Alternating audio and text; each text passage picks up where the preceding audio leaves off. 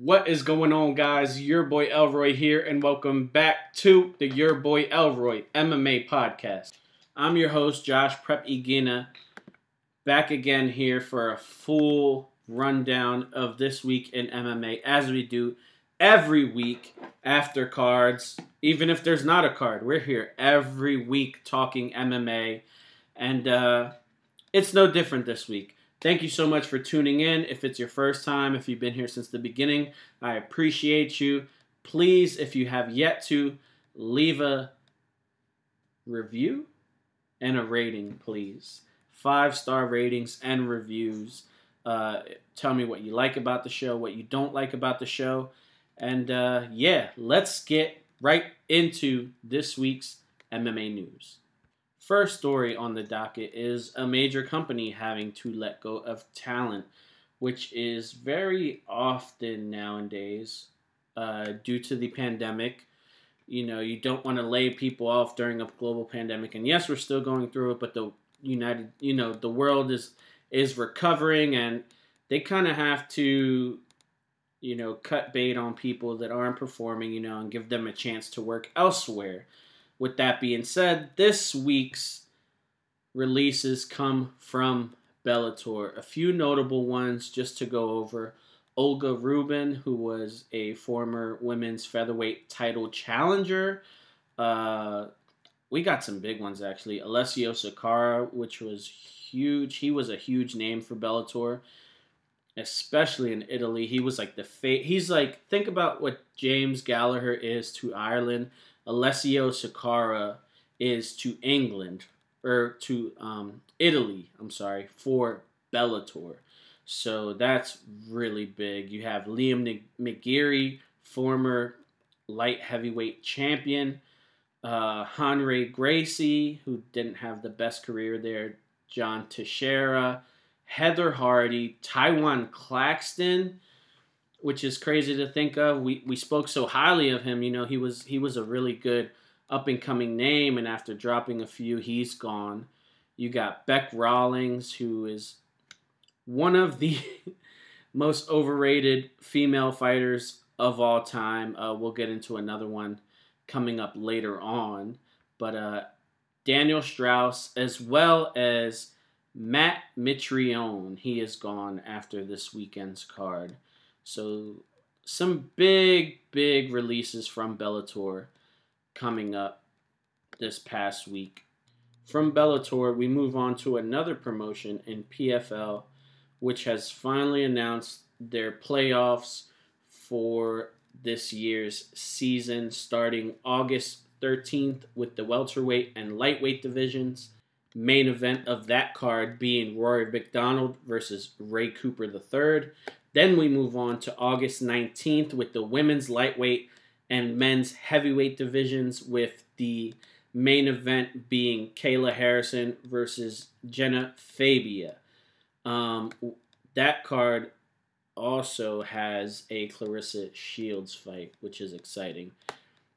Then we move on to August 27th, featherweight and light heavyweight, with the main event being Brendan Loughnane versus Movlid Khaybulaev. Also, a few fun matchups with Bubba Jenkins versus Chris Wade, as well as Antonio Carlos Jr. versus Emiliano Sordi, former champ. So that's an exciting card. I'm looking forward to the PFL playoffs this year.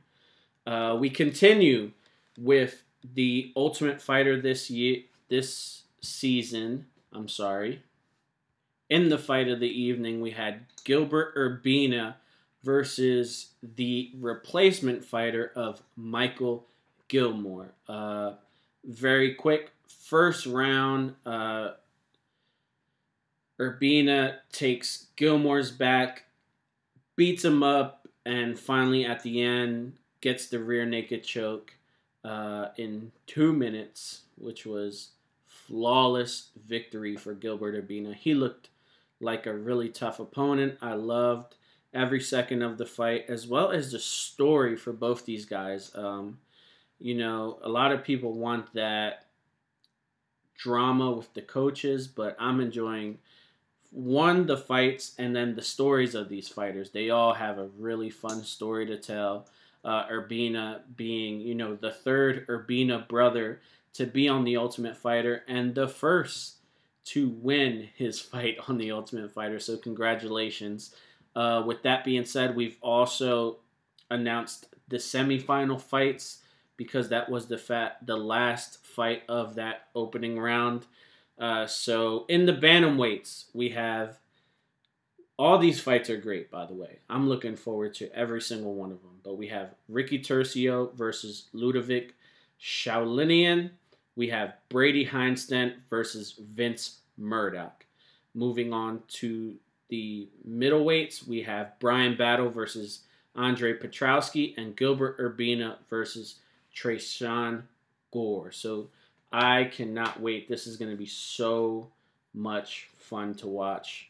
Unfortunately for me, I have to root against my new hometown boy in Brian Battle because there's no way I'm I want Andre Petroski to go the whole whole way. I think he wins the contract and has potential to be a you know a contender at middleweight. Very young in his career, uh, a lot a lot to do with that dude. I cannot wait.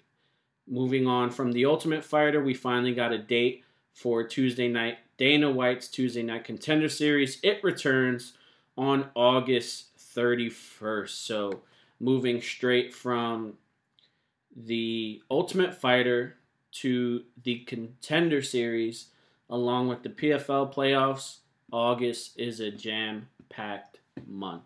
So we don't have many fight announcements this week, so let's get into last week's UFC Fight Night Makhachev versus Moises.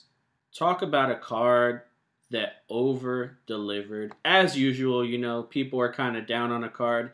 These are the cards that tend to really um, deliver. You know, I I enjoyed it. I actually I got really sleepy and had to go back to the last four fights earlier this week, but I did start off the night with Rodrigo Nascimento defeating Alan Baudot by TKO in the second round. Then we had Amanda Lemos uh, destroying Montserrat Ruiz or Montserrat Conejo in uh, the first round in 35 seconds. Now the stoppage was weird. I I would say that I think that she she had got rocked, and you know she took like one or two punches, but I think that she was she had time to get up, but I think that she had about another 30 seconds before Lemos would have finished her. I still see Ruiz being an incredible talent, and I'm excited to see more of her. But this Amanda Lemos is a beast. You want to talk about beast? D Rod Daniel Rodriguez defeats Preston Parsons in the very first round by TKO. Unfortunately for Danny Rodriguez, it was a late replacement. He was going to face one of the Nurmagomedovs. But um, hey, he still crushed it. He did what he had to do, and he left there with two paychecks. Then we had the fight of the night. Easily, this fight was phenomenal. I think that we might be talking about this fight at the end of the year. Billy Q, Quarantillo versus Gabriel Moggly Benitez. Quarantillo defeats him by TKO in the third round. This fight was so much fun. Must see. They were going at it. Uh, Quarantillo is just a ball of fire, and it's kind of hard not to be excited for his fights. I think he is that damn good, but um, yeah, man, he he really put it on uh, put it on Moggly Benitez. We had Rodolfo Vieira defeating Dustin Stoltzfus by submission, rear naked choke in the very third round. Uh, this was a good fight too. It was good to see Rodolfo get back to his winning ways and uh, really show that he does have a gas tank and he, he, does know how to conserve his energy. Because you know Stoltzfus is no punk. You know I I have a hard time cheering for him and looking forward to his fights because when he slammed Joe Pyfer. That was the fight where I thought Pyfer would get into the UFC, but unfortunately the injury kind of took him out. But um, and Dustin Stoltzfus got the uh, got the nod, but you know Vieira did his thing. He he does what he does. He he chokes people out. Uh, talk about submissions. Mateusz Gamrot defeats Jeremy Stephens in one minute and five seconds of the very first round by Kimura. It's so funny because Jon Anik goes, yeah, when talking to Jeremy Stephens, he subs- he describes Mateusz Gamrot as an ankle biter. And as soon as he said ankle biter, Gamrot shoots, takes him down, secures the position, and was able to make him tap real quickly. I don't know how much more we're going to see of Jeremy Stephens. 28 and 19, 34 fights in the UFC. Crazy career, you know, you can't be upset at him, but uh you know, he's he's just not it anymore. He's not elite. Um someone who I think is still elite after watching this fight, Miesha Tate returns with a her first TKO in the third round against Marion Reneau. Miesha Tate's striking look one she looked fantastic. Her striking was phenomenal. Her takedowns are her bread and butter, but her stand up was so good that the takedowns was secondary. And unfortunately for Marion Reneau, Miesha Tate was just too much. She was great. I think that she can contend once again and uh, I'm excited to see more of her later on this year and in the future. She's only 34 years old, more than enough time. Then in the main event, Islam Makhachev gets the job done in the fourth round by rear naked choke. Uh, really dominant victory. You know, he just crushes Thiago Moises, and uh, it's not it's not a bad thing, you know. But uh, Moises didn't stand a chance. Makhachev is just levels above him. But that was UFC Fight Night. I thought it was a really fun card. Uh, I can't be upset. We also had Bellator 262, which I forgot to say real quick. But uh, congratulations to Juliana Vasquez by defeating Denise Kielholtz by split decision. Really, really close fight. But ultimately, I believe the right person won on that night. So that was Bellator 262. Uh, we have this weekend two really fun events, but we'll start with tonight, Friday night, BKFC 19. This is a hell of a card, you know. We could say a lot about BKFC that it is kind of a circus, but listen, BKFC knows their audience and they cater to it, man. This card is stacked. Uh, from the top, we have a main event two of the most overweighted. Ooh, that sounds bad. I'm not. I was gonna take it out, but I'm not gonna.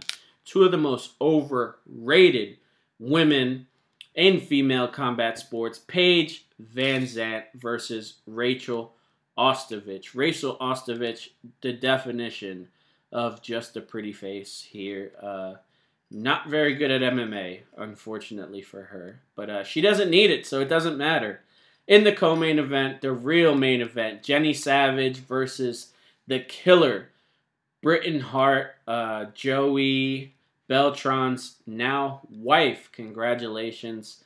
This is a great fight. Lots of uh, quote unquote animosity. It's so funny to see Jenny Savage try to be a savage when she looks like the nicest girl ever. Like I just saw you get baptized. Relax, woman.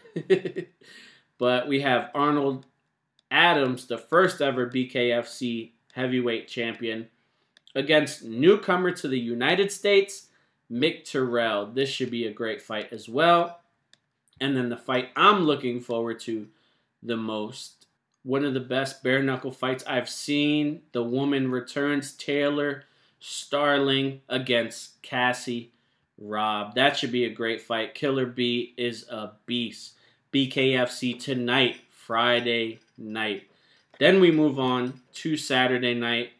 As always, UFC fight night, but with a incredible main event. But before we get into the main event, let's talk about the undercard, starting with Diana Belbita versus Hannah Goldy. Yes, Hannah Goldy's back.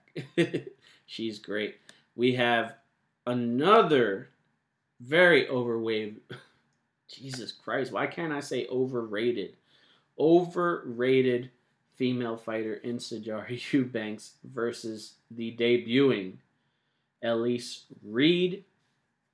We have a really fun fight at 135 Andre Ewell versus Julio Arce. Then we move on to the welterweight division Mickey Gall versus Jordan Williams. Let's see if Mickey Gall could get back on track, man. This is a, uh, you know, he, we had big plans for him, but the matchmaking was on his side, so I kind of get it. But still, like, come on, Mickey, do better. then we have Ian Heinisch versus Nassourdine Imavov. Pun. Oh, I'm sorry. I'm surprised because I thought that one thing was on the prelims, but it got bumped up to the main card, so I'm excited. And your featured prelim, Punahele Soriano versus Brendan Allen. That should be a really fun fight at middleweight. Moving on to the main card, a phenomenal fight. My favorite fight of the weekend. Hands down, there's no fight I'm more excited for than this. Adrian Yanez versus Randy Costa. Now, obviously, they've done a great job hyping up this fight on social media with the Dr. Pepper and Reese's thing. Listen, I don't give a damn about that. This is a phenomenal fight. If you've never seen Adrian Yanez fight, one, he was my pick for like best prospect last year. Like names to watch, number one, Adrian Yanez, 135. This dude is going to be a title challenger in due time. And Randy Costa, that man comes to fight. That's the most important thing about him. He's six and one. He's on a two fight winning streak at the moment. Two, you know, two finishes in a row. This dude comes to fight. He's two and one in the UFC right now. And unfortunately for him, he's about to run into a Mack truck in Adrian Yanez. Some of the best footwork in the UFC. His boxing is phenomenal. Um, he has like that Gamebred Masvidal like swagger about his striking, which if you're a fan of Masvidal, this guy is like on that level of striking right now at 13 and 3. Think about how much Masvidal had to do to get in the position that he's in. And I think Adrian Yanez is that damn good right now. Like, I cannot wait to see this fight on Saturday night. My pick for fight of the night. 100% hands down. Uh, moving on up the card. I'm sorry, I'm really hype about that fight. Moving on up the card, we have something that usually doesn't happen very much, but a prospect versus prospect matchup. Maycee Barber versus Miranda Maverick. Now, I usually have issues with this, but in my personal opinion, I think that if Maycee Barber can pull this off, she will clearly save her job, but it'll put her in a position where she could be. She's lost a lot of confidence, unfortunately. She used to be this, some would say cocky, I say confident you know, brash female, where I think that's been a, a lot toned down with these fights that she's lost. So uh, with the win, I think it'll just one saver job and two booster confidence. Unfortunately, Miranda Maverick is so much bigger than her that this is a tough, tough test for Maycee Barber. But I don't think a loss is the worst thing because I do think that she could take some time to develop. But um, but man, this fight should be a damn great fight. A banger. I think that Miranda Maverick's to shoot immediately. I don't think she wants that smoke. Maycee Barber's got some good, good hands. Then we continue up the card with Darren Elkins versus Darrick Minner. That should be a fun fight. Name name a bad fight of Darren Elkins. I'll wait. There's, you know, 34 of them. Name one that was bad. Thought so. In the co-main event, lucky for us because Aspen Ladd versus Macy Chiasson. has been canceled due to an undisclosed Chiasson injury. We have Kyler Phillips versus Raulian Paiva. Uh, this should be a great fight. Kyler Phillips is so underrated.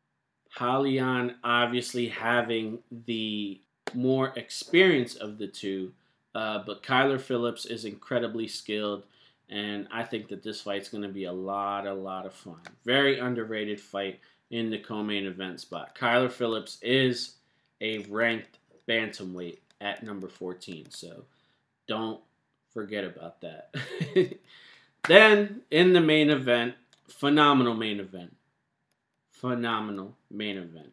Corey Sandhagen versus the returning after two years.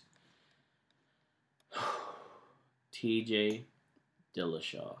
This fight, I don't even know how to call it because Corey Sandhagen's rise.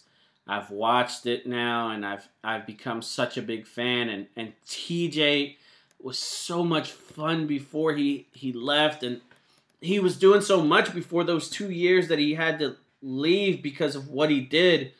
It's it's like I almost forgot about him and and having him here and doing interviews, it's kind of hard to like him, unfortunately. But uh, Corey's so likable. He has this confidence about him.